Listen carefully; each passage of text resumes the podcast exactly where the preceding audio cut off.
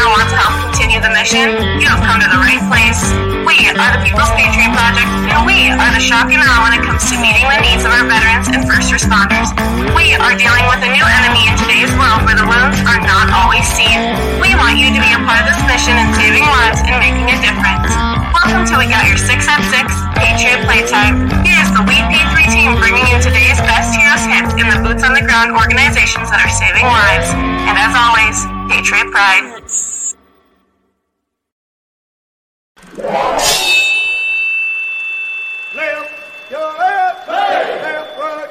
You got it.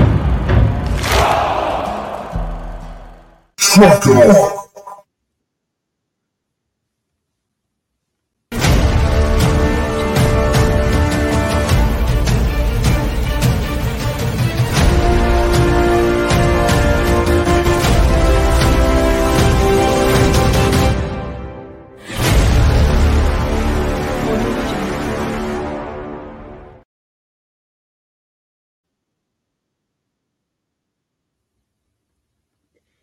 Hello, Patriot people out there in the world. This is Andrea Eichmann here with the People's Patriot Project.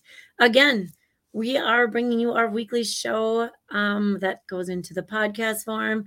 We call this We Got Your Six at Six Patriot Playtime. Every week we bring a guest, and many times we have a new musician, in this case, the whole band. Um, we like to share all the good and sometimes the not so good things that are happening in our world. This week, our incredible guests are Jessica Lynch and Red Dirt Redemption, and it's it's going to be amazing. Uh, we have to call out some Derek Iozio. You are here and ready to roll every time. Um, you've got your catch 22 peer support um, always, always with you, always with us.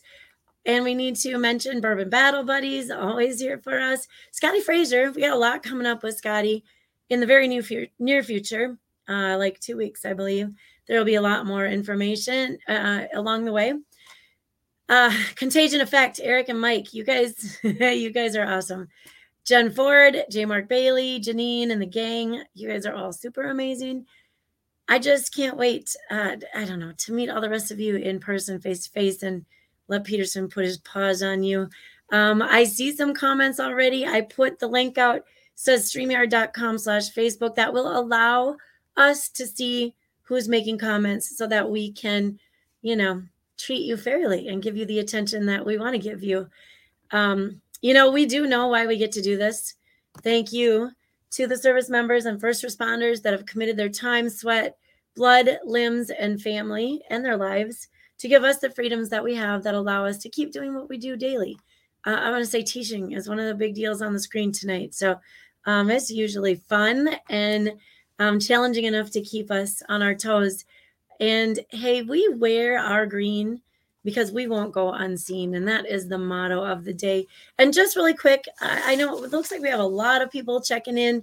You know, why do we do this live? People ask all the time. You've you already have it in podcasts. You can do podcasts all your life. Well, we do this live one on social media to create an awareness of the vast needs of our veterans and first responders and the things they are dealing with, to create a network of organizations that are proactive, boots on the ground force with us and the mission of supporting all of those who have served. And then to create the resources and networks that will accommodate the unique financial needs to complete this complex mission of support. So, thank you. Shout out to all of you that have been there, done that. We are on episode like 173 right now.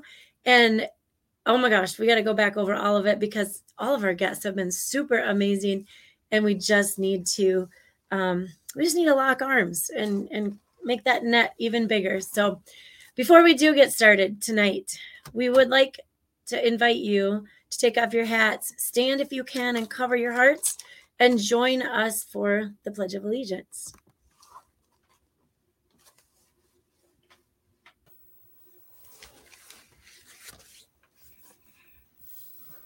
I pledge allegiance to the flag United States of America and to the republic for which it stands, Stands One one nation, nation, under, under God, God, indivisible, indivisible, with, with liberty, liberty and and justice. justice for all.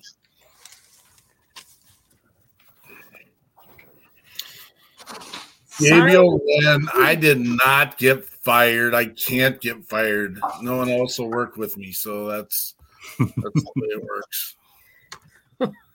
That. all these things fixed. Gabriel Wren, he's out there commenting. Uh, hey, look what we got, man. This is uh exciting, exciting, exciting stuff. We've got a full crew on tonight. We are running. We got your six at six Patriot playtime. Uh, it is the 22nd of October. I can't believe we're running into October already. I swore it was just uh, early June, but I guess this is what we're going to do.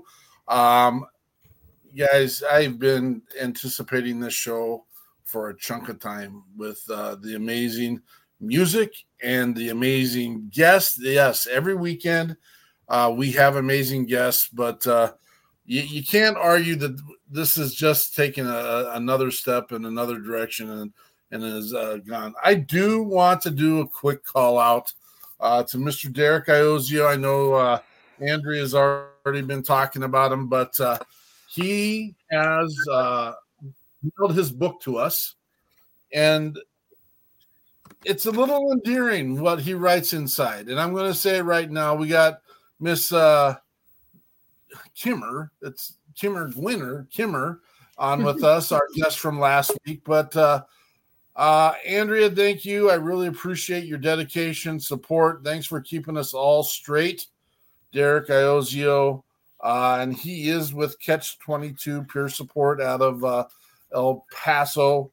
Um, the crazy, cool, fun part at the end here, he has in quotation, we know why we get to do this. And if you follow uh, our mission, that's what we start every show with. That's what we start every event with. We know why we get to do this. It is because of the amazing men and women who have given a drop of sweat all the way to their life to make sure that uh, we get to sit here and run our mouths because um, they were willing to sacrifice something for us. which is even even a more ironic uh, looking at who our guests are tonight. And uh, we've got a ton of people chiming in. Travis Partington, good to see you, brother. Uh, the Crutch Singers, Peggy and Bobby out of Texas. Uh, Operation Texas Strong. Uh, we got uh, Mr. Oleg Schlager here with the Chatto Foundation. Um, Grumpy Snipe, not new to us, brother. Thanks for reaching out on uh, on YouTube. Um, it's exciting to see these people coming in. Gabriel Rand, we know you're here. Uh, Miss Winter. Um, it's just the list keeps going on and on. Thank you, everyone, for being here. And uh, you know what? The best way to get the message out and the foundation of making sure um, our green doesn't go unseen is by liking, sharing, and uh, get your families and friends involved. Uh, we will have a call to action later on in the show. Uh, but uh, Mr. Crochet, what do you have in the news, brother? Uh, so the month of October is super busy, and I'm super laggy, so I don't know if y'all are getting all this, but uh, um, we got a lot of things going on month of October. First of all, it's Breast Cancer Awareness Month. Uh, the National Breast Cancer Foundation reports that a woman is diagnosed with breast cancer every two minutes. Uh, innovations in research, surgical options, clinical trials give women many more options, and with early detection, the survival rate goes way up. So, doing self exams is a very important part of that early detection. Um, Country Music Month. Uh, it's celebrated in October. President Richard Nixon proclaimed Country Music Month, and October was picked by the Country Music Association. After classical music, country music was one of the first genres to become popular in American music. It was developed as a mixture of church music, folk music, and blues music in the southeastern parts of, America. Um, October is also Emotional Wellness Month. Mental and emotional stress can translate into negative physical reactions, a weakened immune system, and poor health. Emotional wellness refers to our ability to process feelings in a healthy and positive way and manage the stress of everyday life. If you feel stressed or overwhelmed, try a soothing activity like meditation or yoga to slow down and clear your mind. National Depression Education and Awareness Month. Um, this is designed to teach us about the signs, the symptoms, and treatment options for depression. It also lets all of us know that seeking help, either from a counselor, a trusted friend, or someone in your community, is a sign of hope and strength, a listening ear, a comforting hug, empathy, and asking questions without judgment can go a long way to comfort others. National Domestic Violence Awareness Month National Domestic Violence Awareness Month is recognized in October through educational events, community gatherings, and support groups. Uh, the purpose of the campaign is to remind everyone that ending domestic violence starts with one small action, whether that is seeking help or sharing resources. National Domestic Violence Awareness Month encourages those in abusive relationships to get help. But the month isn't just about learning about domestic violence, it's about doing something.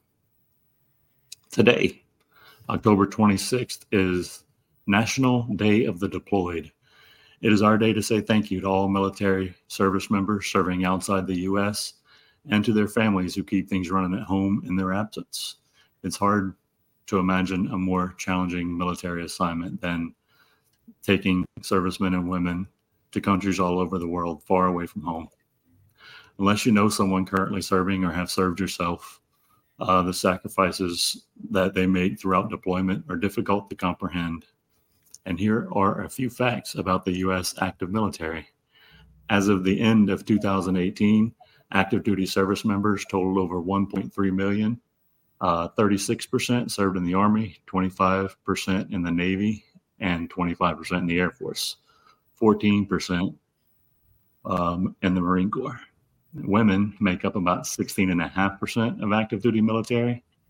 Um, 45% are under the age of 25, and 8% 41 or older.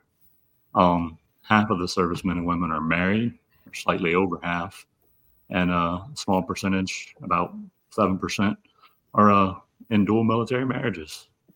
And these all present challenges um, that again you you probably wouldn't realize if you hadn't been there. But uh, October 27th is Navy Day.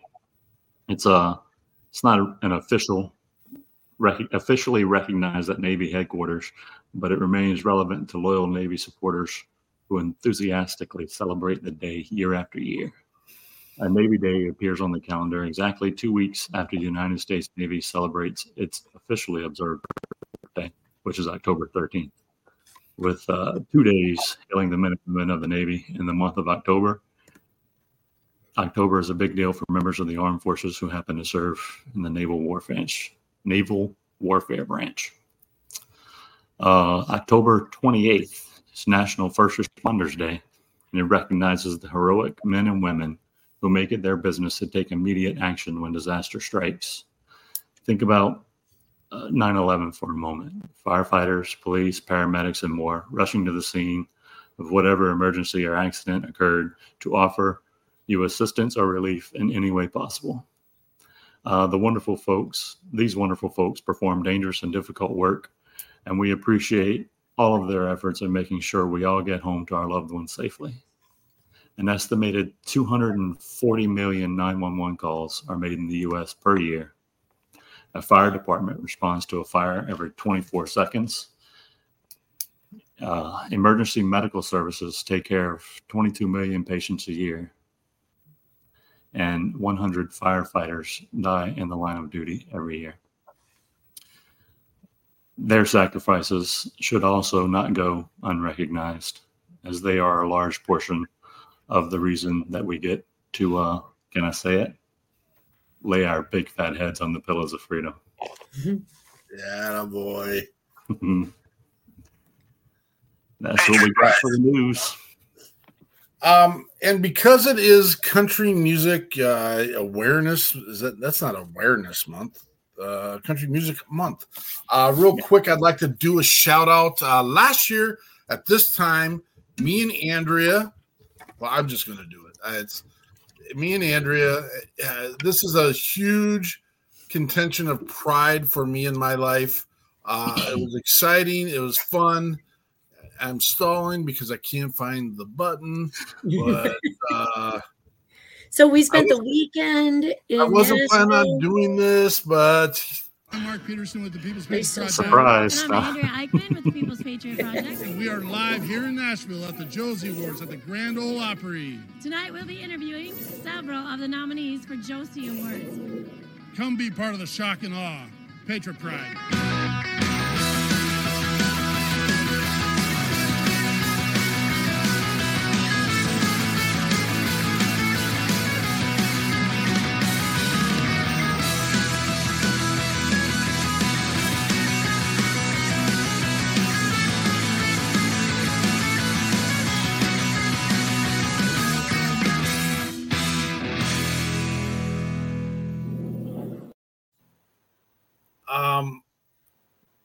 I don't know that I will remember all the names and all the amazing people that helped supported that.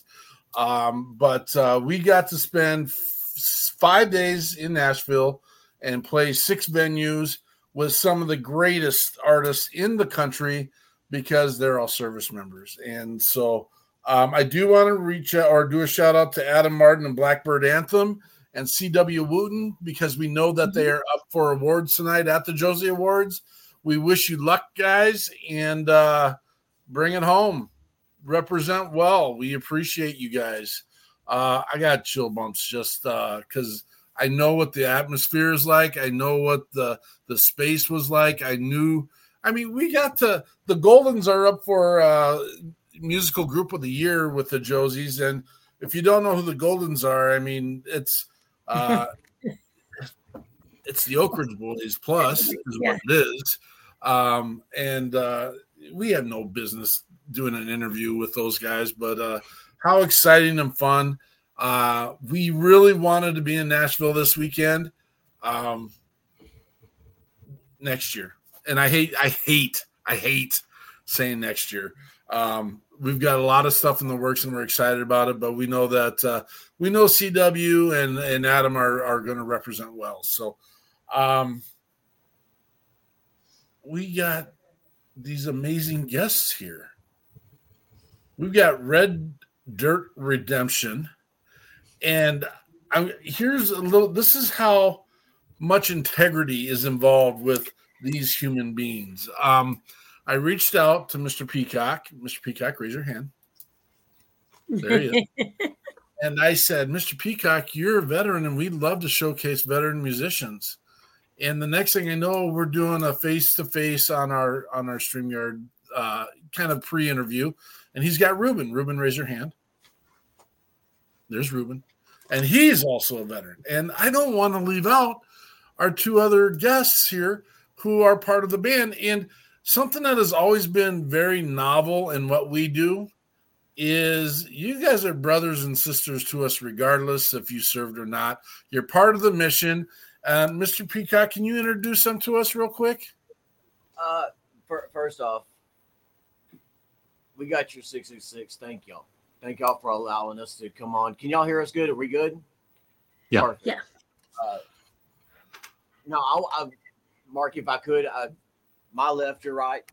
I'm gonna let them introduce themselves if y'all don't mind. Let her roll. Absolutely. I'm Chaden Beggs, lead guitar. I uh, kind of pushed Jamie and forced him into this band and then give him an option. That's fact. That's a whole different story, though. We ain't got time for all that. And I'm Zach Cohen, bass and vocals. We all four of us sing a little bit. Go ahead, Ruben. Um, as y'all know, my name is Ruben Spencer. Um, I beat on the drums a little bit for Red Dirt over here, and uh, you know I scream into a microphone a couple of times. Yeah. And what do you do? And what have you done? What have I done? Oh, uh, yeah. Sorry, no, I'm a, I'm a prior Marine Corps. Uh, I was a 0311 infantry rifleman during my time, and uh, honorably discharged now. Been home for a couple of years now. So And uh, I'm Jamie Peacock. I did 13 years retired medically, United States Army. And as you we sit, we're at our redemption. And that's how we, we reunite on this front, and that's how we go. Well, and that's the piece that I appreciated, uh, Mr. Peacock, is the fact that you're like, I am not doing this under the ruse of me.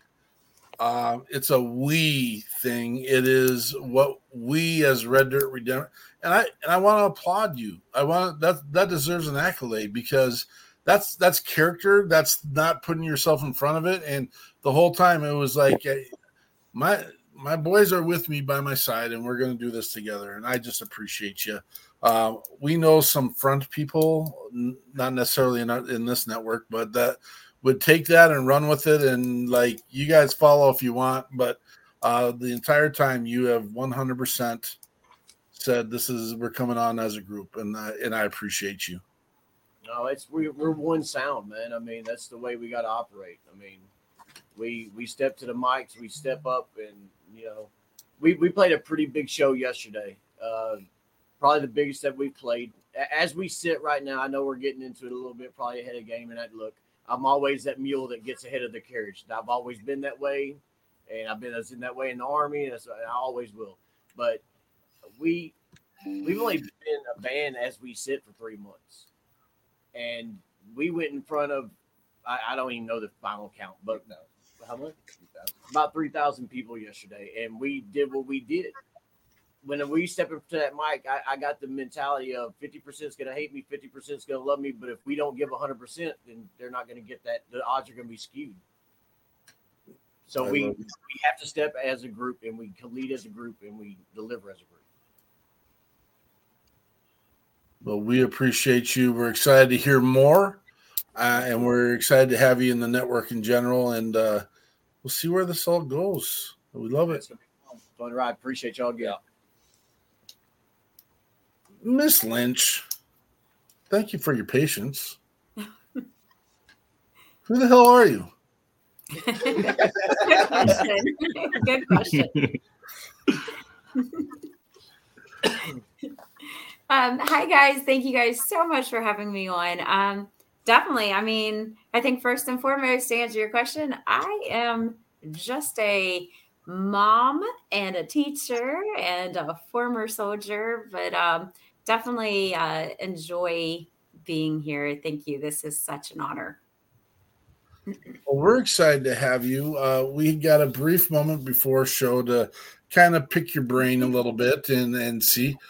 Um, it's kind of a piece where we just got to tear the band-aid off a little bit. Um, to what does March twenty third, two thousand three? What what's that day mean to you?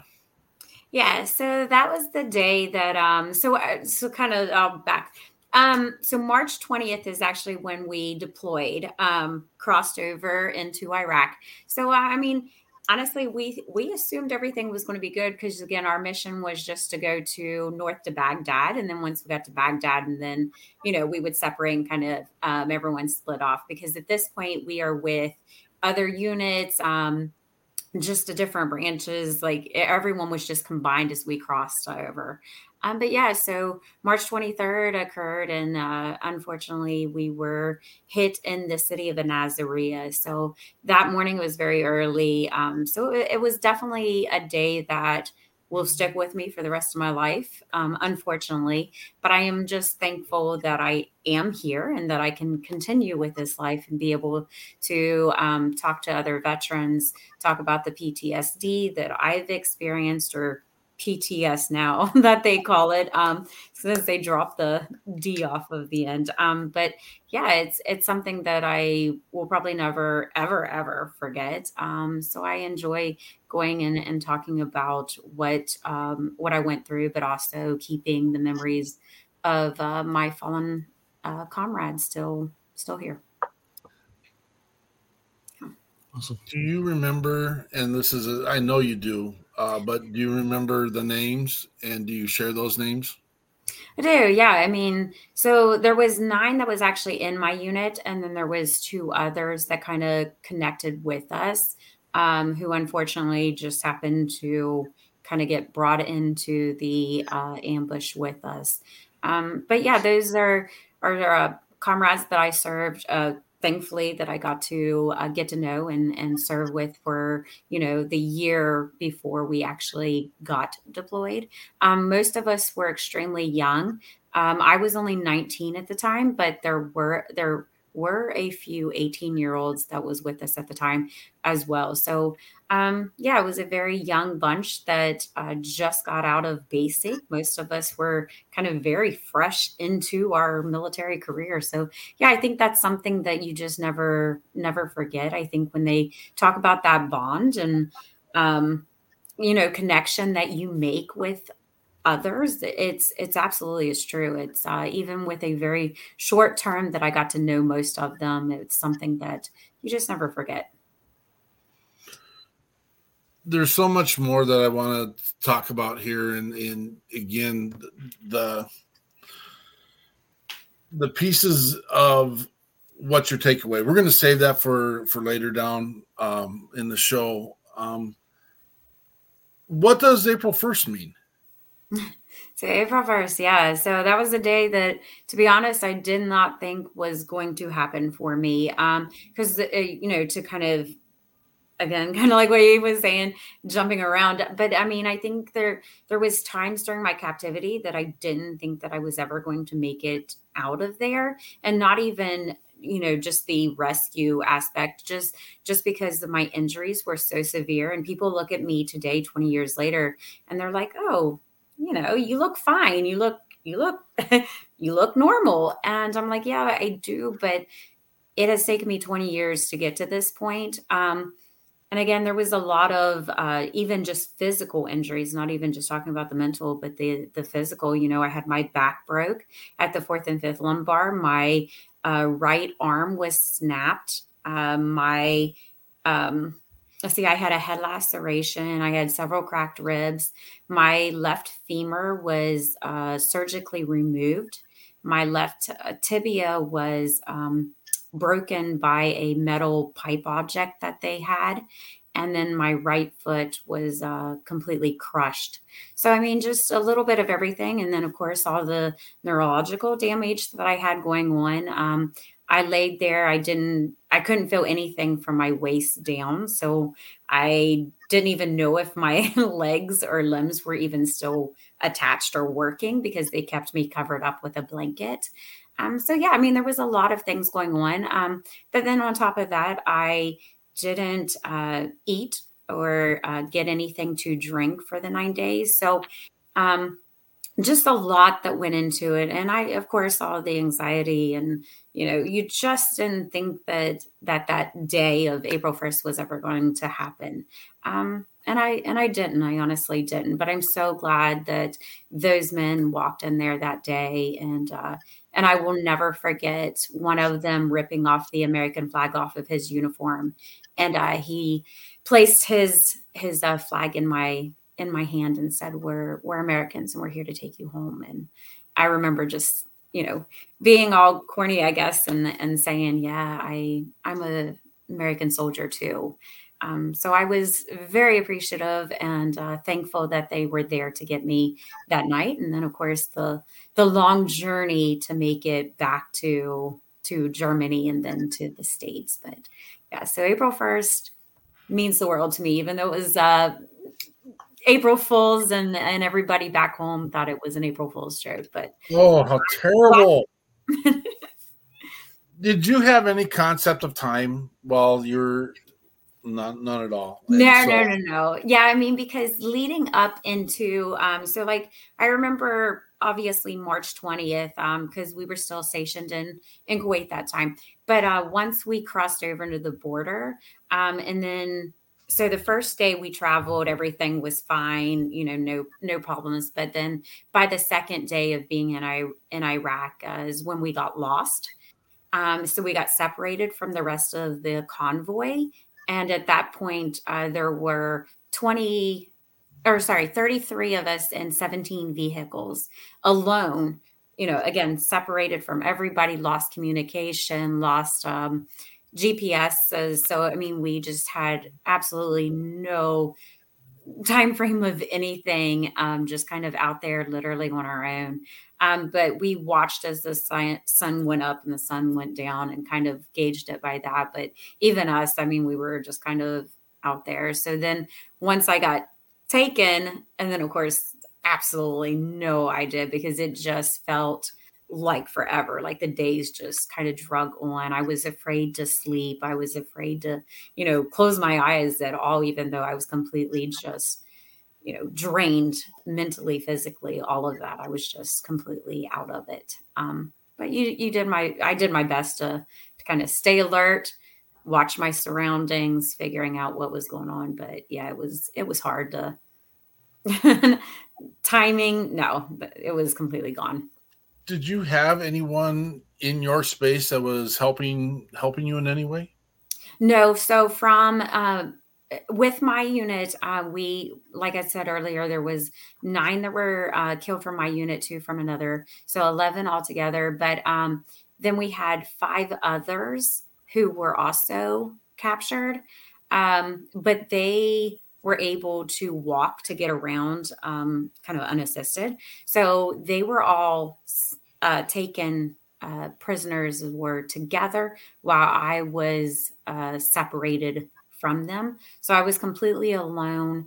Um, absolutely nobody with me. The Iraqis that were with me, there was only one, and he, he was a guy, and he could uh, speak kind of what I I consider kind of broken English, so I could understand bits and pieces of what he was trying to say to me. But um, obviously, we couldn't carry on a full conversation. And I mean, let's face it, they were our enemy. So I, I didn't obviously put full trust into them. But, you know, after a while, I kind of did have to rely on them because they were, you know, after a while, honestly, they became kind of my, um, I don't know, guardians, I guess you could you could say. So they they kind of became my protectors of of of what was going to happen to me and and whether they kind of turned me over or did bad stuff. And I'm I, and I'm sure that's running through your head the entire time is I have no control. I am not only my prisoner, I'm I'm wounded to a level that can't assist myself, and um, no food, no water. No, yeah. So I didn't uh, wasn't fed anything for the the nine days that I was was captured. Um, they did eventually give me uh, like four ounces of orange juice um, for the proof of life video that they took and uh, broadcasted. So they did give me a little bit of orange juice, but obviously by that point, I had already went days without having any kind of you know liquids water into my system so i was already dehydrated um so when they rescued me and i mean i went in about 100 pounds anyway so i wasn't that that big. But um when i was rescued i weighed about i think they said 76 pounds. Um so again a lot of it had to do with stress the anxiety part of it. But again you know yeah i just wasn't uh, given any kind of food or uh, water. Resiliency um resiliency. We'll pick up there. This is uh this is an odd break uh only because we need to. We need to pay attention to our other guests. And uh we we'd already i already warned mr peacock of this in the fact that we had the same kind of conversation last week where there's no good break in this. There's no great time to do this. And i'm sure they got like amazing hard charging let's celebrate life kind of music ready for us ready to go and uh and we we've got someone who is like at this moment in the historical position broken have no idea what's next for them and the only hope they have is that their captors might have a little bit of leniency for them, and that's that's where we're at. Hey, so run with it, uh, Red Dirt Redemption. What do you got? All right, we'll uh, we're gonna bring you our the first song that I wrote, the first original that we released, uh, "Chasing White Lines." We'll see when we sent you. See what y'all think about it. Y'all go with it? Yeah. Let's get set up real quick. All right. Chasing white lines.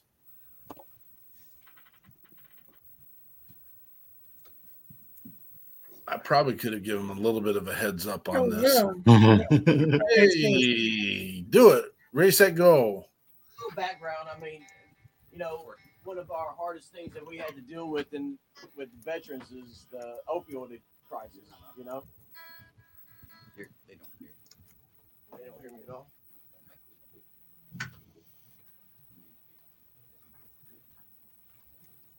West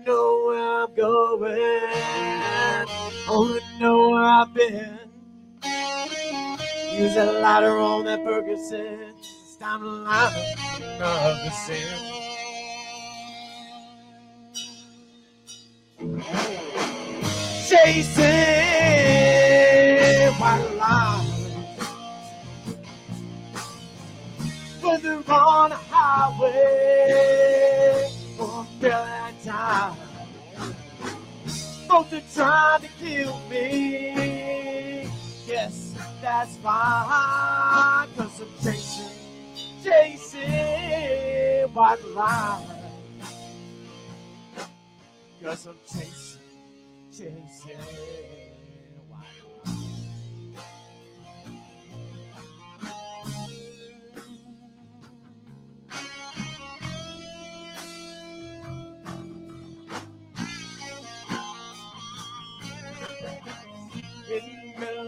Hot damn desert, sitting in a tank. IEDs are buried too deep. Remind me to give them thanks. Being physically and mentally scarred comes with a price. I paid my debt to that through numbness and sacrifice.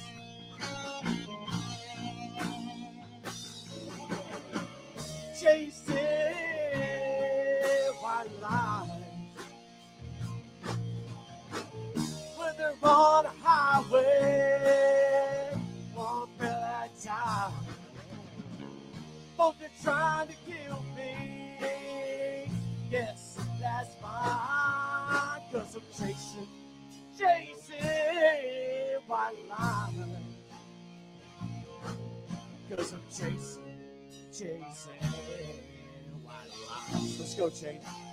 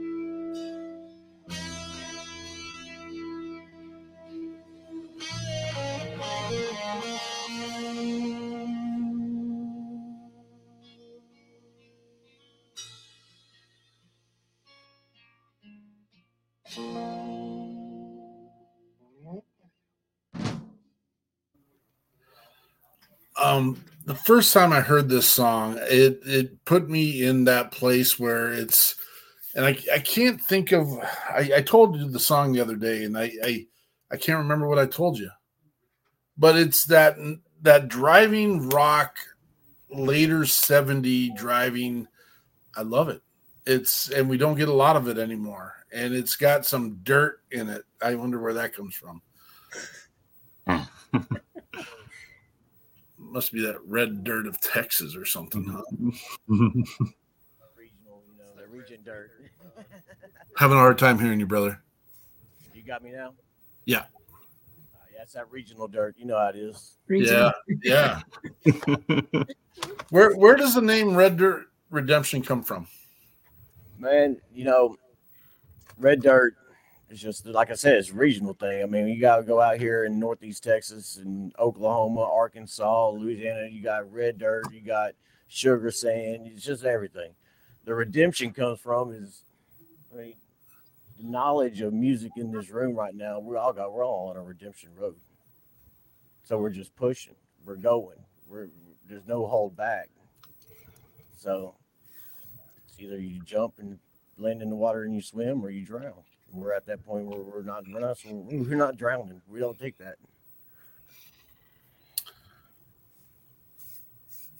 Tell me your message in your song. I mean, you gave a little prelude to it, but what's your message? What do you want people to get out of it? Man, I it, when I wrote that, Mark,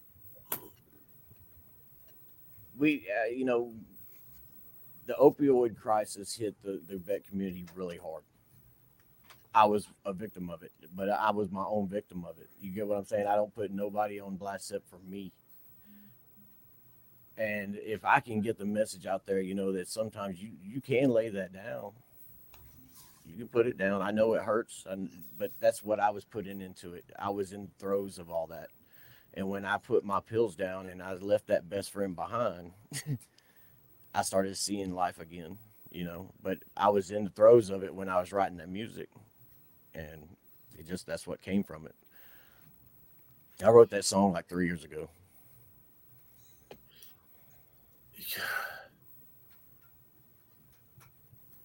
And this one over here, the, you know, they was trying to tell you the story about pulling me out of the shadows to get in this band. I showed him this song, and he was like, "Oh yeah, no, we're we're doing that. we're doing it." I said, "Okay, let's do it." We appreciate you. I, that's uh, yeah. we talk to people all over the country, and we talk to our brothers and sisters that have been. Uh, they go to the VA and they they get their help and they get their assistance, and for so many times, they are putting on these these cocktails now. Uh, you you found this, and I'm hoping found the strength through yourself to say, you know what, there's something bigger and better out there for me, and we know that there's a lot of our men and women. I am not ever going to say just drop your stuff and and I'll never say that. Um, but we've heard the conversation of many of our brothers and sisters that like I just had to do it for myself, and um, I've seen some some good progress, but at the same time, please talk to your doctors before you do that. I know we're talking two different things here. Uh, one is uh, prescribed, one wasn't prescribed. Uh, I know men and women are doing what they can to lessen that pain, both that emotional, both that physical, and uh, you'll use whatever tool it best fits you. Um, I know what also helps that is uh, reaching out to your brothers and sisters and have them come by your side and be with you and um, do the steps, man. Do the steps. Um, that's not referencing any other thing other than uh, one step every day and uh, making sure that uh, we get to talk about it tomorrow. That's that's it. Again, call to actions coming up here, but um, Miss Lynch, were you aware you were in the process of being saved? Is that what it seemed like? Is that what it felt like, or were you just kind of in your own space and yeah so honestly i didn't know what was happening at that moment i'll be honest. Um, i knew that when i heard them yelling where is private lynch? um, and even though it was in english i just honestly i had no idea what was happening um, because i was kind of locked in this little tiny room um, with those two iraqis uh, kind of guarding me. So I, I didn't know didn't know what was happening on the outside of those doors, but I knew that when I heard my name that I was kind of the target, whether this was going to be good or bad. Um, but yeah, once I saw them kind of standing there next to me and you know talking to me in English and me understanding everything, um, it, it kind of hit me that oh my gosh, this is this is actually happening. But there was so much chaos just everywhere. I mean, there was you know bombs exploding in on the outside and you know they're trying to do the whole diversions and you know getting the attention focused other elsewhere that it was just a lot happening. And um it was it was a lot for me to take in. Like it, it was hard to to kind of stay focused of you know here this is what we need to do. But once i reached the uh, helicopter I, I don't remember too, too much about anything. Like I was completely kind of out of it. Um, because I at that point I knew that I was in good hands, but they also kind of you know sedated me to I'm to make sure me a little there was bit a more right there by your side and uh, could had assessed um, a nine day old, eight day old injuries and uh, knew that they you were probably you were in trouble, weren't you? Yeah, yeah, it was uh it, it was not it was not good for for a while. I mean, obviously I knew that I was going to be okay. Um but it was a it was a tough tough recovery at the very beginning. Um, not only was I completely drained and just had nothing in me to give, um, which is it's it's hard. I mean, it's it's mentally it's it's a hard thing to kind of overcome. Um, so I I fought it with all that I could and kept that, you know, perseverance and, you know, just that upbeat attitude of, okay, I, I can do this. So I just endured, you know, probably the the worst things that I have ever gone through. Um, and I knew that now it was it was going to be okay. It was just now kind of focusing um, the attention on physical therapy, those uh, surgeries that I kind of really was put through the ringer those very first few days that I was in Germany. Um, but again, it was mainly the back surgeries, the leg. Uh, they took out the infected rod that the Iraqis had put in. So once they removed my femur bone, they replaced it with a 1940s era rod that was too long for me. Um, so and and of course it wasn't sterilized. It was it was dirty. Um, so once they placed that inside of you know my leg, uh, it caught a severe infection. So um, at one point, the Iraqis were actually going to amputate the the leg to kind of save it. Um, but yeah, so it was a lot of a lot of surgeries, a lot of trying to get me back to you know just a healthy attitude and um, mindset of you know what I I've got to do this. I've got to do this. And and that's where I'm at today. You know, I I know that I was saved for a reason back then. Um, because everyone else in my um, not my unit, in my vehicle. So there was five of us in the vehicle, but um the four men uh, or sorry, the three men were all shot and killed, and then the driver, which was my best friend, female, uh, she was uh, she was uh, sadly killed by uh, head trauma. So, I mean, yeah, I could have very easily also not made it. Um, but yeah, I know that I'm here for a reason, and and that's kind of where my attitude is today. Is to always try to keep keep upbeat and and again spread that message of you know awareness of you know whether it's opioid like he's talking about or whether it's you know PTSD, the 22 a day. It's just all really combined into one lump that that sadly takes our military away from us, our veterans away from us today. Um, so yeah, that's where I try to keep a mindset is just strong, and uh, because it was it was weak in the very beginning when I was rescued. Do you ever get tired of telling the story? Like, I just want to, I just want to move on, and I just want to be, I just want to be Jessica. you ever, no, actually, I mean, I guess I do to a point, but um, no, I, I guess you know it's been 20 years now since that happened in t- 2003. So obviously 20 years later um, in the very beginning i did because i just wanted to be left alone i didn't didn't want I didn't seek out or, you know, I didn't do any of that for that attention, although I was kind of dropped into the, the limelight.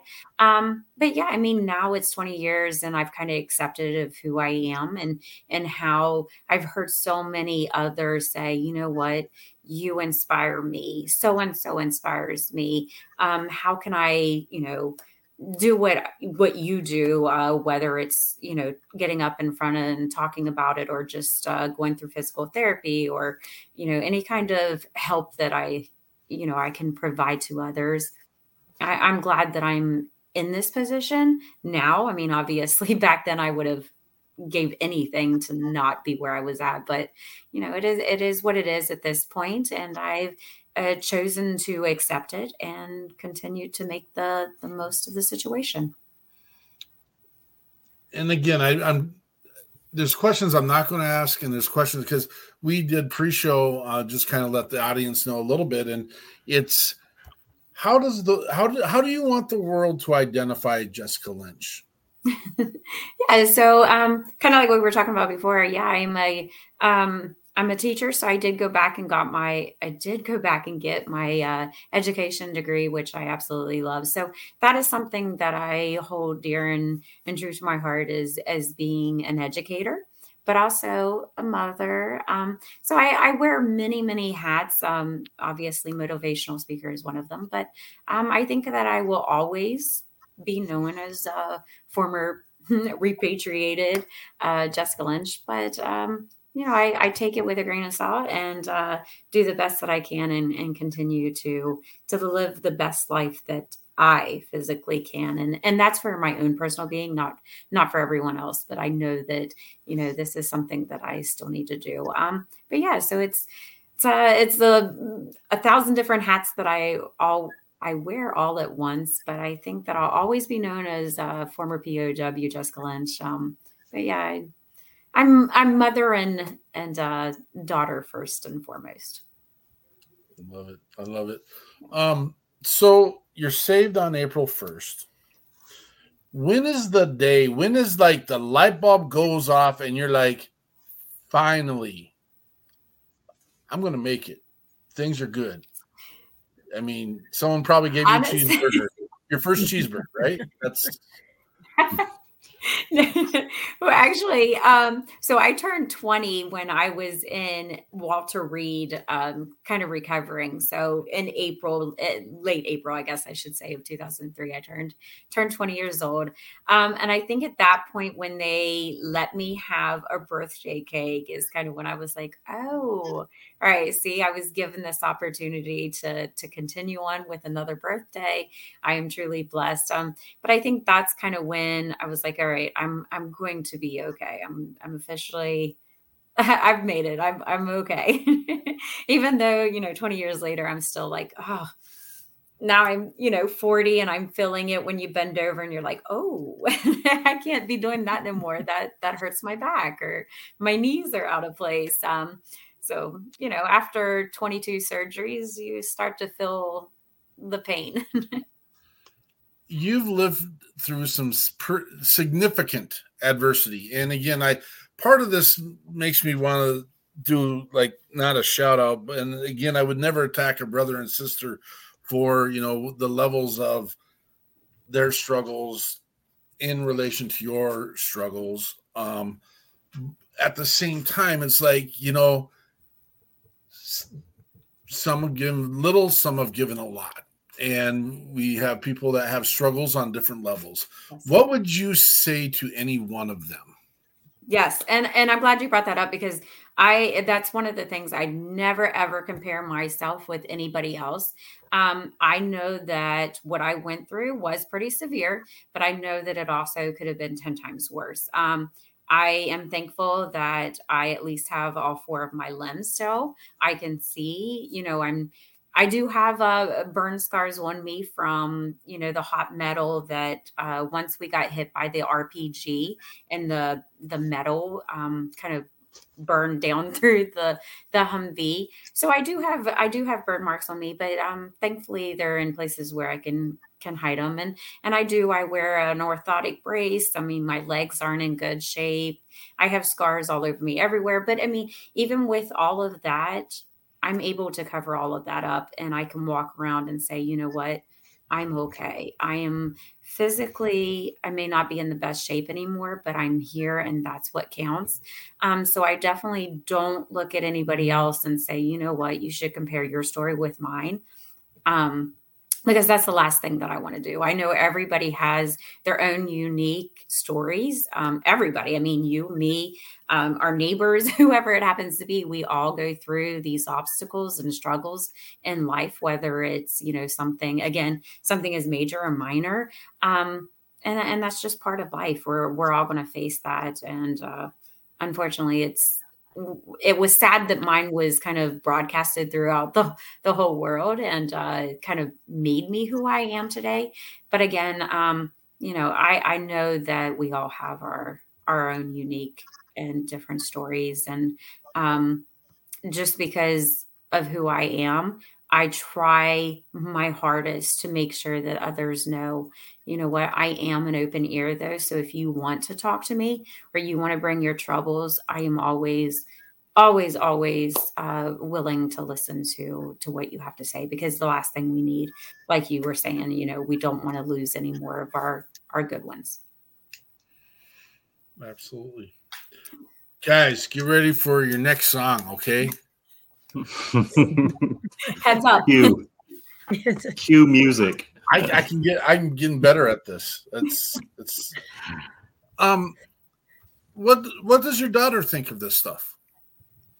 Yeah, so I mean, obviously she's grown up on on stages with me. She's gotten to go to plenty of events, so she obviously knows um, all about me and uh, also the ones that uh, were killed. So she's she's learned about them and and what they've done and their families.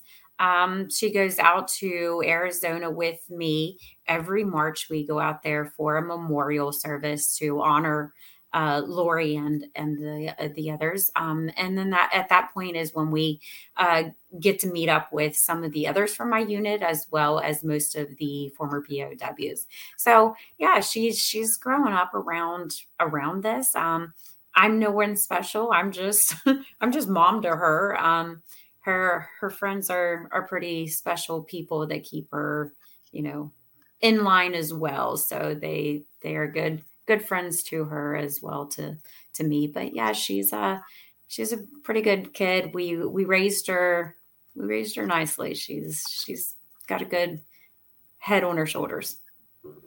Well, I wonder where that comes from. It's seems like she might have a good role model. I don't know. she does. Her dad's wonderful. Oh yes, yes, yes. no, I, I, mean I am. I'm very blessed. Um, I know that we have done done everything that we can to kind of raise her good. And really quick, because I know they got to go on, but um, she wants to be a physical therapist.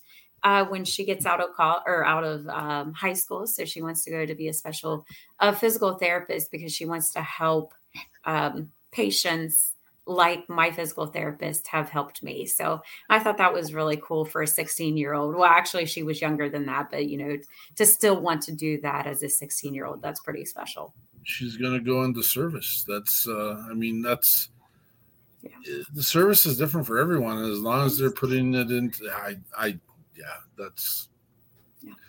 you are a blessing to us, and so is your daughter. Don't go anywhere. We got more questions. I'm probably going to ask you the hardest question of the night here in a few minutes. I hope it doesn't put you in any kind of panic mode, but uh, I, am preparing you. I, see, I'm okay. preparing the band, preparing you. All right, guys. you got me. Y'all ready for this? Get them. I almost hit remove. Don't remove them.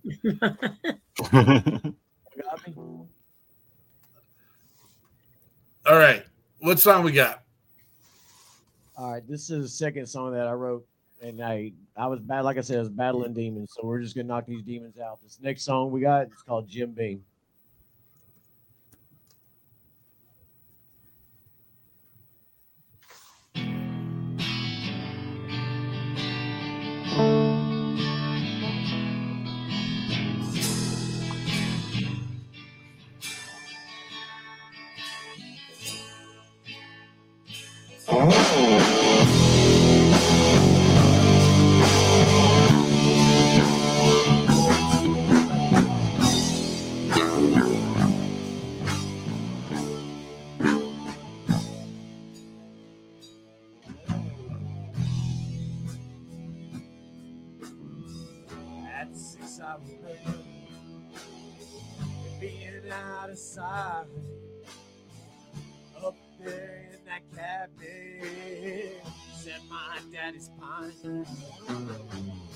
buying beer at 12. It didn't turn out well. Three or four had me on that floor. Call it a dinosaur.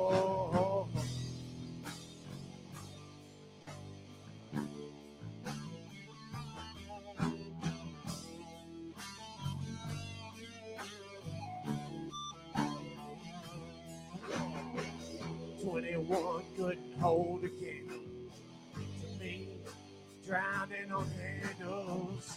Yeah, starting that second shift. I was killing fizz. 27, I returned from combat. Even there, Jim had my back. Came with that little note. I love you, son. Keep your eye. Let's go. Ho, ho.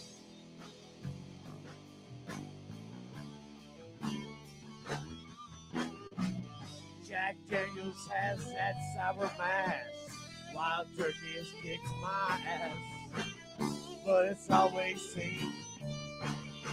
my best friend would be Jim.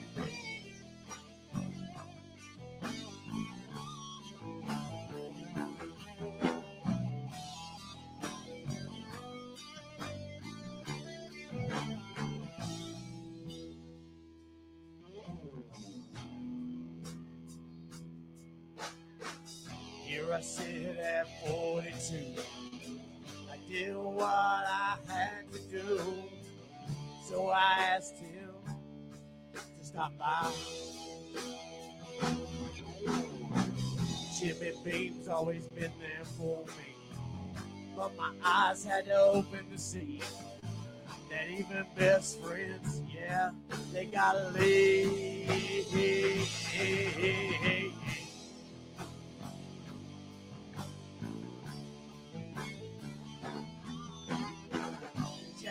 Daniels has that sour mash. Wild has kicked my ass. But it's always seemed my best friend would be Jim.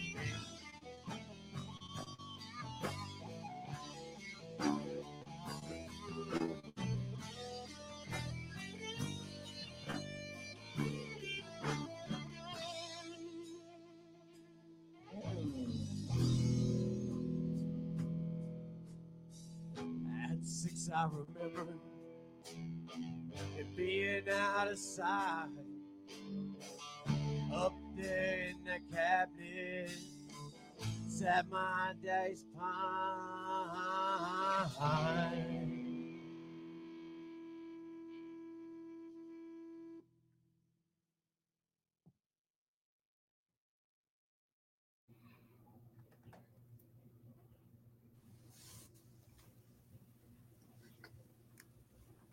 Mr. Peacock, tell us the story behind that that song.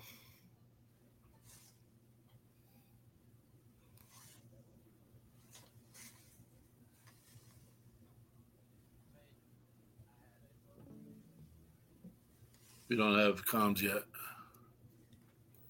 You got me now, sir. One more. A little bit more. You got me now. There we are. All right. No, man, I uh on top of my opioid problem, I had a love obsession with Jim Beam that started at a really young age. and I learned that it was a really bad thing to do. So the song helped me. I I haven't really been drinking in probably seven years, six, seven years. So I put the ball down and I seen life get better. Um, I think it's a gigantic piece that um, a bunch of many of our soldiers deal with. Um, I sadly have a uh, a 23 year old that uh, just got done with service, and he went through during the COVID time, and uh, I he doesn't just the stories they they did and had nothing else but to do but sit and be 18 and 19 year olds which i'm going to also reflect back something that jessica said earlier. But 18 and 19 year olds with little to no parental uh, advisement uh, and you know the same men and women had just gone through the same steps that they had gone through um, it's I, I I'm not going to say all people who have served have gone down those roads, but I know it's very accessible for them to to uh, be part of that that lifestyle. And uh, you didn't do anything, did you, like that? Did you, Jessica? No, No. no. Honestly, I would. I was good. So Okay, you're one of the good ones. I appreciate that. Um, I was not one of the good ones, uh, and I will openly say that. And uh, um, I It's- concur. it is um so there is a picture and and i don't think i need to share it uh for the sake of people who have served. And again, I also think we're in a time and era in our lives where, again, um, we we feel pretty safe in the United States. I think. Um, I, Jessica, did you ever think in a million years you're going to be taken captive in a, a hostile war zone? Is that was that something you grew up and thought about? No, absolutely not. I mean, obviously, I knew that that was a possibility when you sign up. You mean when you, you when you sign up, you you realize the risk. Um, but obviously, I never thought that that would happen to me. I mean, there's hundreds of thousands of soldiers out there. What was the odds of it being me? Um, so no, obviously, I I never never would have thought that that would be me. So I signed the dotted line in 1988, and I, again, I was 19. My son signed, uh, and he was 17, which you know he knew where he wanted to go, knew what he wanted to do. I wasn't a huge fan when he came to me and said, "Hey, I went combat arms." Well, you had other options, but you chose to do that, and we supported regardless. But um, I think people stop to remember that we are sending babes into this environment. And one of my favorite, for a terrible reason, one of my favorite pictures is uh, one of the boats getting ready to go uh, onto Iwo Jima, and there is a, a picture that um, is synonymous and it just shares what is happening. And um, and that's the case with with Miss Lynch in a sense. But I look at this picture and I'm seeing babies in this picture. And this is what we've always relied on. Now, I'm not bringing this out for the purpose of saying, oh my gosh, you know, we need to do things differently and blah, blah, blah. I'm bringing it out to, to I know as a 19 and 18 year old, now that I'm in my 50s, whatever year that is, uh, 19 and 18 year olds aren't the brightest folks on the on the planet, and um, they they want to.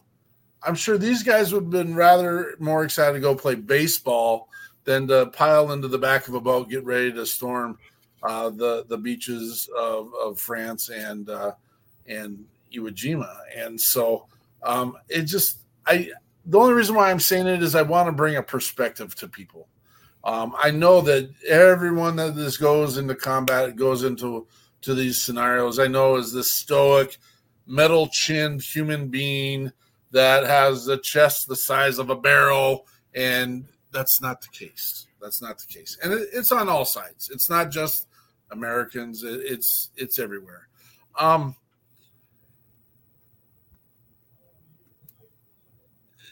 Jessica, is there anything that puts you in the place of the most terrible of terrible times for you? Oh gosh. Um no, I mean obviously I think that was probably one of the most devastating moments was during the ambush itself. Um again because you just did not know what was happening and there was so little of us against an entire town that it, it was it was hard and then once we realized that you know it was lock loaded and, and let's go time um but that's kind of the the moment when we realized that most of our weapons um, would eventually jam and we couldn't get them to to work at all. So i think you know being fired at and not being able to protect yourself is one of the it was scary. It was a, a, scary scary moment. And then you know obviously i was then knocked unconscious um, and later obviously taken as a pow but uh, yeah that's probably one of the i don't think anything in my life will ever top that moment of of that sure. ambush yep. yeah. what is your biggest takeaway? Uh, with everything, I mean, in life, I think for me, it was I knew at that moment. Um, I, I don't know. I mean, honestly, I knew that things could have turned out completely different, but they didn't. And for me, I took it took me a little bit of time, but I realized, you know what, I it happened all for a reason, and I was able to kind of turn everything around um, because I could have very easily kept that mindset of I'm injured and I don't want to do anything else for the rest of my life but sit here in in sorrow and pity and self-loathe and you know that rabbit hole that most of us have experienced and even non-military but I, um, we all have done that of self-pity and and not want to do anything and not want to wake up the next day and um, so I, I think I could have definitely stayed in that moment in life and never gotten over it. But there was something within me that said, you know what? I was given this opportunity to continue on for a reason. Live it the best you can. Um, and then, of course, that's when I was like, you know what? The first thing that I wanted to do is go back to school. I want to be able to become that kindergarten teacher, which is the reason I went into the military in the first place. So, yeah, I think that just kind of everything, it was just a moment of, you know, I don't know, looking at life and being saying, here we go, let's let's change this all around and not stay in that moment of time back in 2003. Let's do something about this. Um, so yeah, and then here I am 20 years later with that mindset of oh, we're still working at it. I don't think I'll ever have, you know, the greatest life that but i'm i'm here and that's that's what counts to me. Have people reached out to you um, in regards to the situation in in israel and gaza? Uh, in regards we're hearing about people being captive and held hostage. Are they reaching out to you Oh yeah, uh, obviously. I mean, I've I've had reporters for weeks now. Um, especially in the past week, it has gotten worse. Um, but once they started getting captured, um, taken hostage, that's kind of when it it really all started. But yeah, over the past um, week, it is it has been a little crazy for my PR team. um, but yeah, I mean, obviously, it, it's something that I wish nobody would experience. Um, and I can only imagine what these ones, um, especially the two ladies, they just got released. So thank goodness for that. Um, they are they're you know safe, and uh, hopefully they they don't have any long lasting trauma that you know most of us unfortunately have to experience but yeah so it's it's one of those things that i definitely uh, praying for them, and uh, let's let's hope that no more become hostages, and the ones that are, um, they make it home safely to their loved ones. Yeah, outstanding. This is what I'd like to do. Um, I'd like to. I'm going to ask a question to Red Dirt Redemption. Then we'll get set up for our, our next and final song. We'll hear the song same question back to Jessica, and then we'll go through our closing segment. Does that sound like a good, good plan for everyone? What is next for Red Dirt Redemption?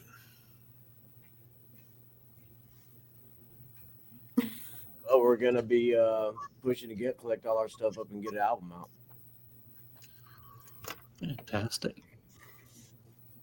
That's short and sweet. I mean, we're gonna be yeah. I mean, and for the next song, y'all good with a cover?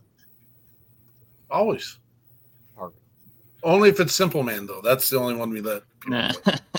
only Simple Man we do is the Charlie Daniels version. But we're gonna oh, I'm joking. I'm joking. It's, you can play what you want, brother. We're 100 percent okay.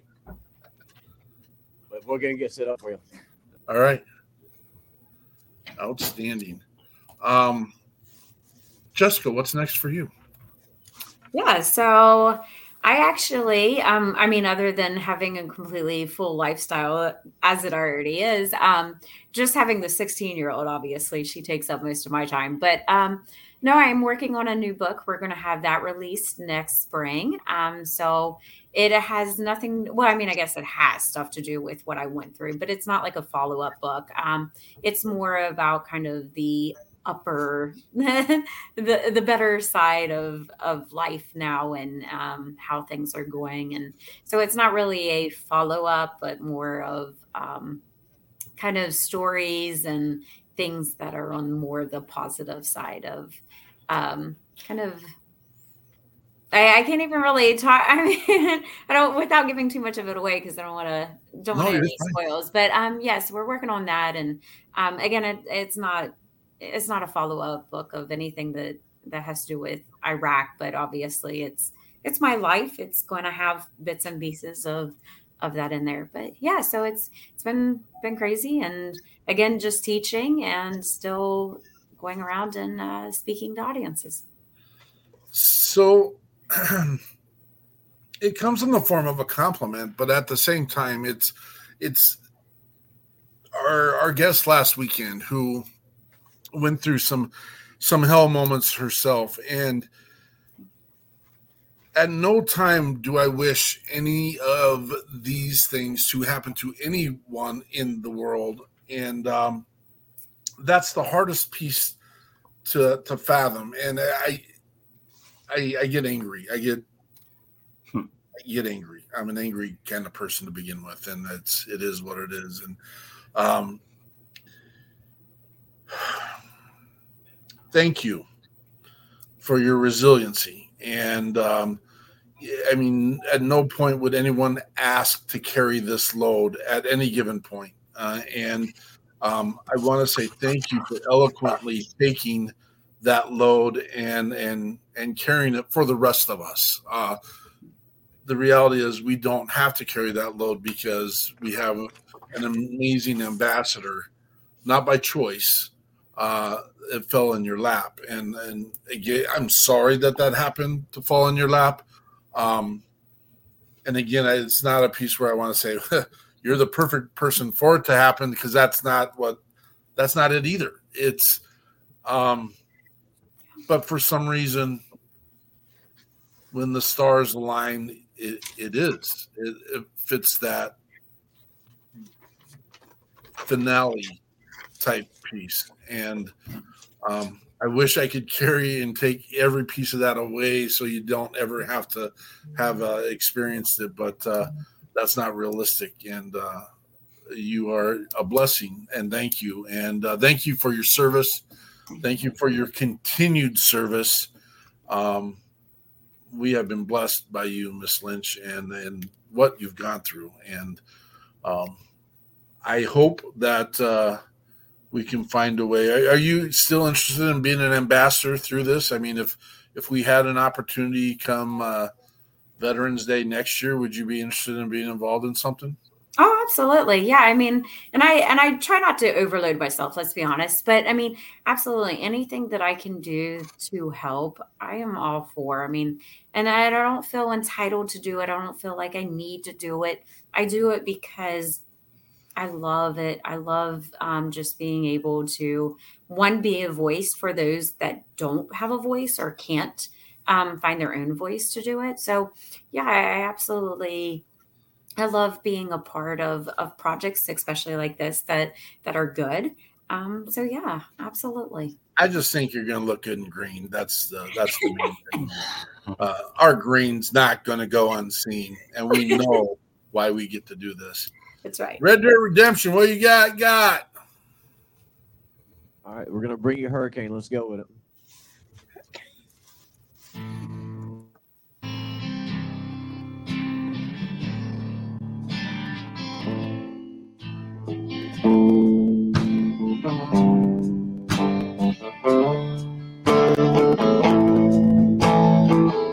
Thirty miles from the Gulf Stream, I hear the Southwest moan.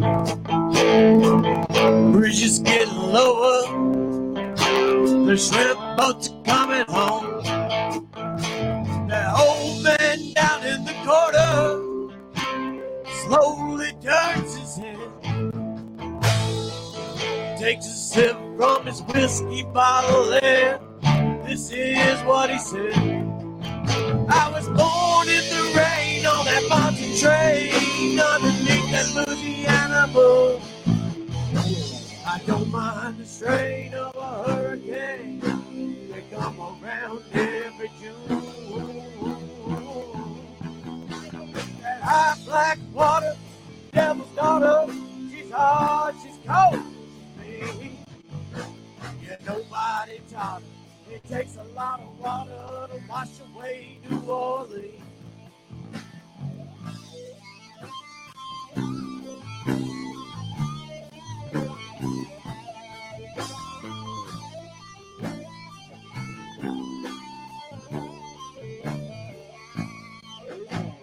They came down from Chicago.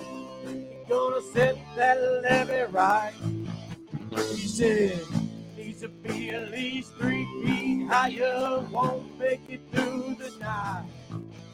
But that old man down in the corner, he said, don't you listen to that boy. That water be down by the morning, and he'll be back to Illinois. I was born in the rain on that Pontchartrain underneath the Louisiana moon. I don't mind the strain of a hurricane. They come around every June. High black water, devil's daughter, she's hard, she's cold, she's mean. And nobody taught her. It takes a lot of water to wash away New Orleans. Yeah.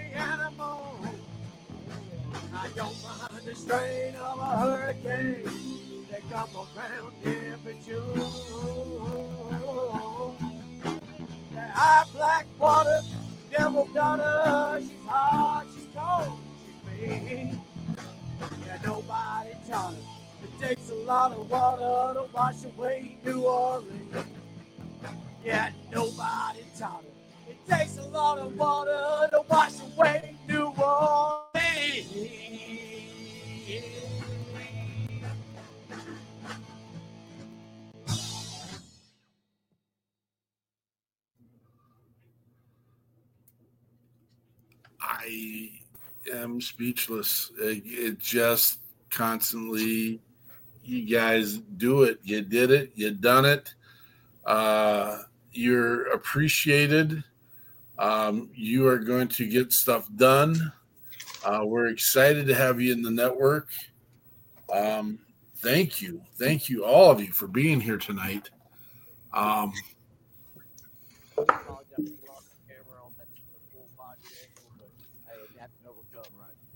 pull the mic closer to you, brother.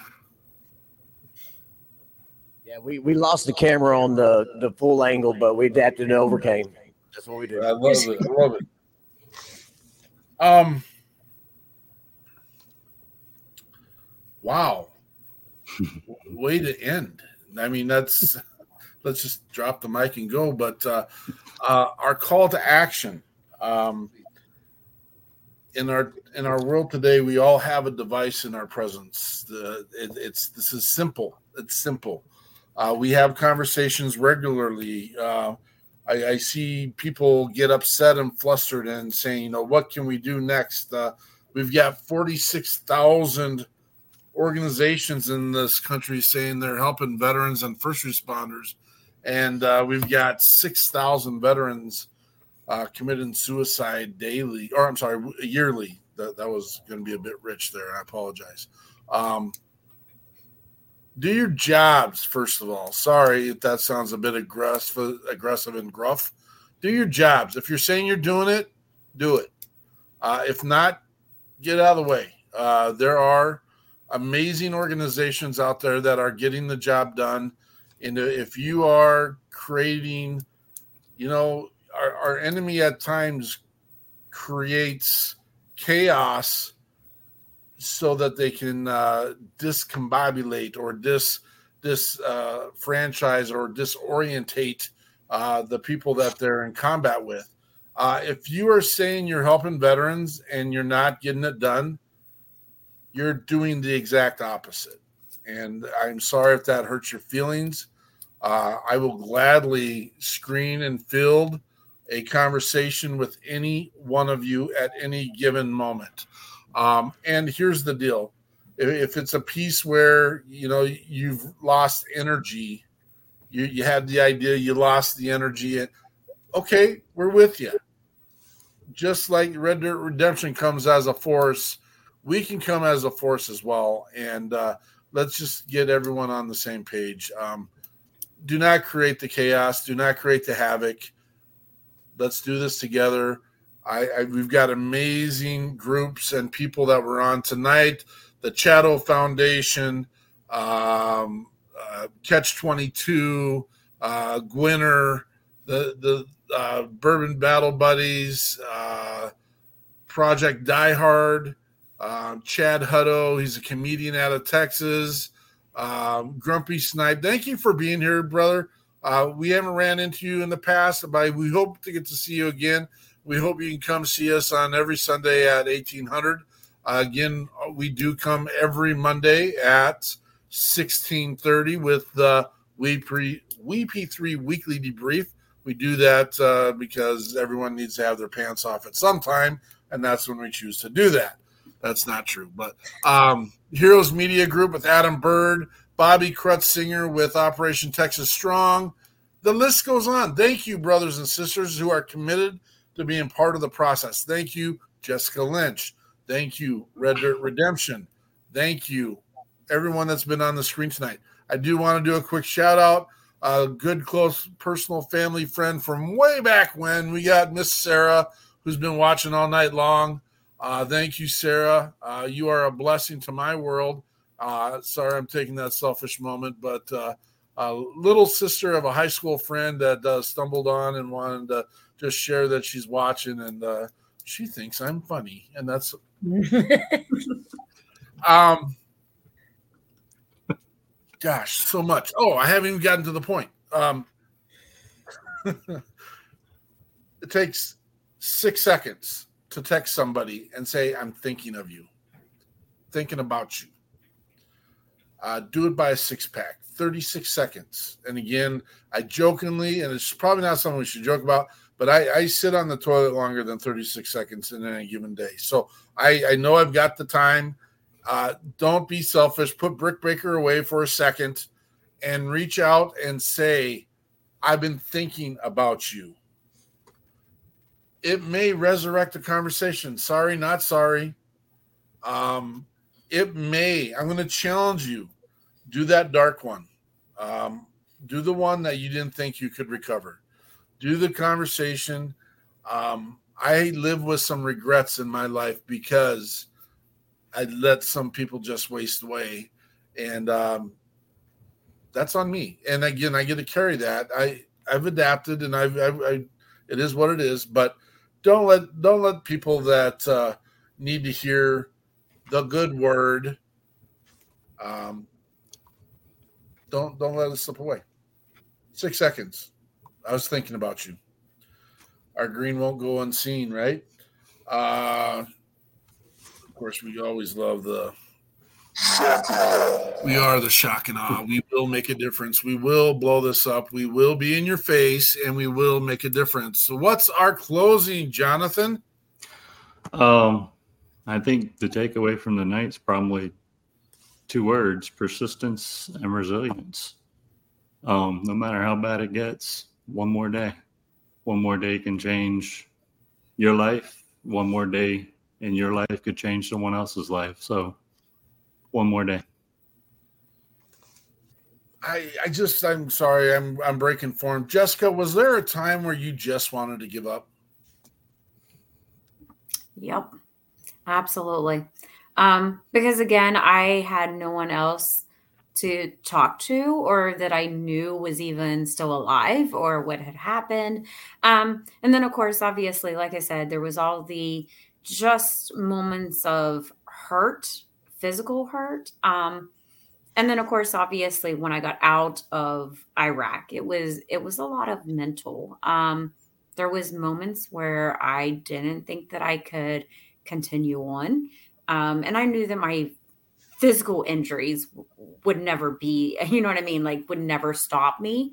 Um but yeah i mean I, I think it's more about those mental and emotional moments that really kind of block you in your and uh, just stop you in your tracks of you can't do this. You're not strong enough. And they try to break you down. And of course it's all in your head. And once you get past that then you're like you know what? I'm glad i didn't listen i'm glad that i had like you said other people to call up and say hey i'm having a bad day. Help me get through this. And i've been there. I have my own support system of people that i have to call sometimes daily especially now that it's been 20 years. You know those moments are are still there where they hurt you. Um so yeah absolutely. I felt it when i was you know as a prisoner of war and i feel it still to this day but i'm glad that i have you know people like you guys that i can reach out to i've got you know people family friends that that i know that i can reach out to and say you know slap me in the head right now because I'm thinking these bad thoughts. Help me work through them. Um, thank you, Mr. Mello. Stay. Tomorrow does need you. Truth. Truth. Jessica, do you want to do anything in closing, or was that your closing? No, I mean honestly, I think uh, I mean we've kind of touched everything um, between all of us with the conversation, but I think uh, uh the one thing that we didn't kind of mention was that we still have uh, military men and women that are stationed throughout the world, and you know even still here at, home, but they still need us. They still need our support, our prayers, our love, and we need to let them know that no matter where they are stationed, um, that they are not forgotten and. Um, yeah, let's let's hope that they all come back home to their families. Uh, a byproduct uh, that happens with this show, there's a slurry of uh, podcasters in the veteran world that that follows and watches and listens. Contagion effect are the guys. Yeah, yeah if they, he, Eric has already said he's uh, reached out to you. Um, amazing guys. They're non-veterans, so that's a, a great piece and touch uh, that 90% of people that uh, they got skin in the game. Miss Eichmann. Oh, so there's there's so much. I'm going to start with the easy part. Um, just quick next week's guests. We've got uh, Michael Geary and Travis Partington of War. Um, we are resilient, which weirdly there's the theme of the night, resilience. Um, so Jamie, thank you for bringing everybody in and to our attention. And I'm sorry that I missed Tuesday night. I was in conferences um, and I came in and you were gone. And so thank you, thank you, thank you for sharing um, and kind of playing up on Jessica's words. Um, Jamie, you're here today too to bring people in to share your story, to share things through your music that people might not hear otherwise. And that's why you're here. And that's that's I don't know. I don't believe in coincidence. So that, that's actually why you're here on the show as well, um, so that we can help get that word out there. And Jessica, you too. I mean, you were chosen to bring this message home. And honestly, that 20 years ago was a time and place where it was needed to be heard. It it needed. I, I, we all needed to be shown a path of the resilience, the strength, of the um, well, first the shock, right, of what really does and can happen out there. Um, but you're great. Your perseverance, your strength brought you through it. And I again, it's just using Jonathan's words all over again. But that is, um, thank you, thank you for being here. That is what we all need. I, the whole time I'm sitting here, I teach seventh and eighth grade, and I'm like, this is all we're doing tomorrow. Here's my class. We are going to watch this and listen to you and listen to some good music. And uh, Peterson goes on, but we'll we'll clip it a little bit here. I'm kidding.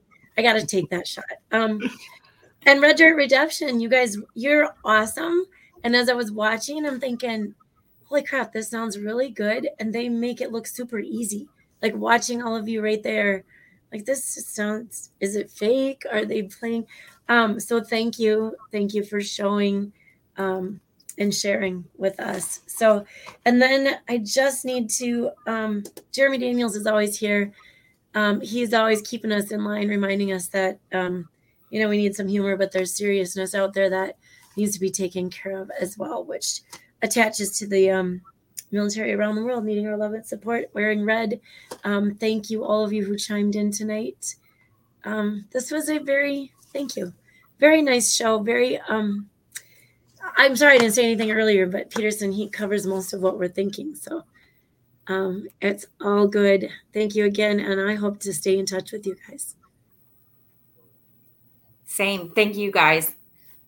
I uh, I want to preface that we've had uh, the two gentlemen you see on screen are the veterans of Red Dirt Redemption. Uh, they're they come as a team. They are forced together.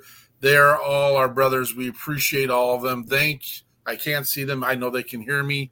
Thank you, gentlemen, for being on tonight. We appreciate you. Um, it is. It's. It's like having the.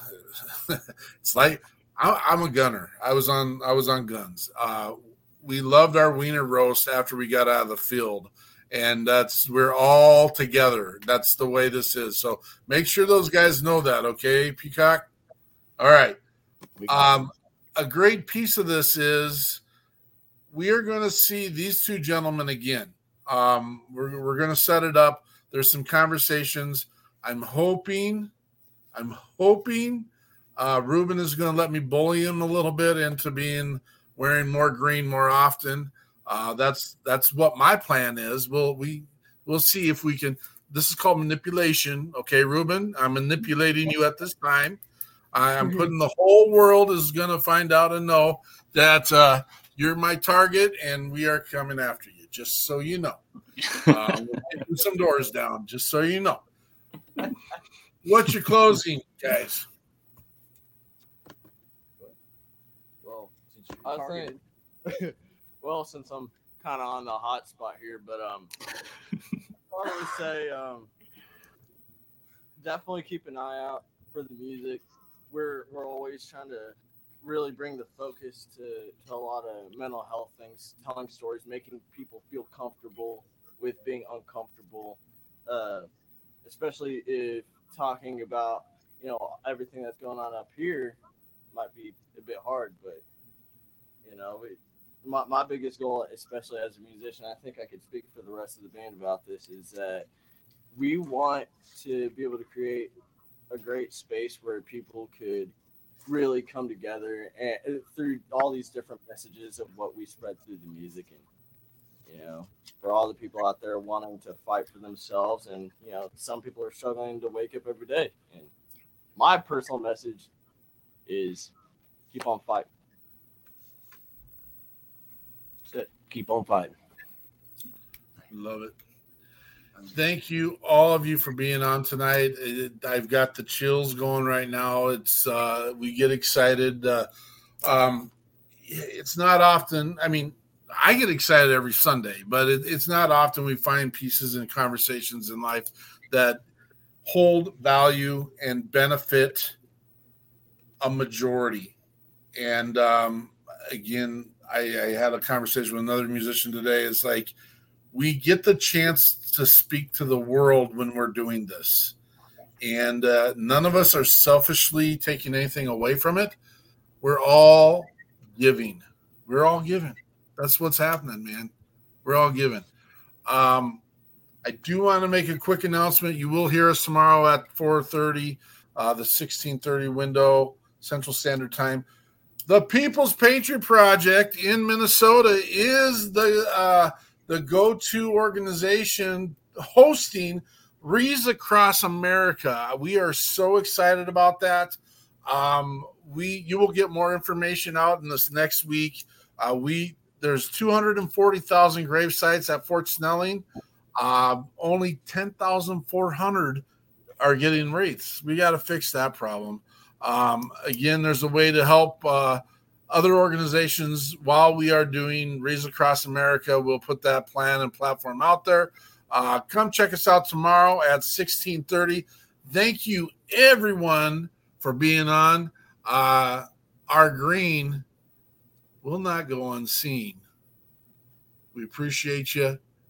Patriot Pride. I'm doing the classic stalling again because my buttons aren't where they're supposed to be.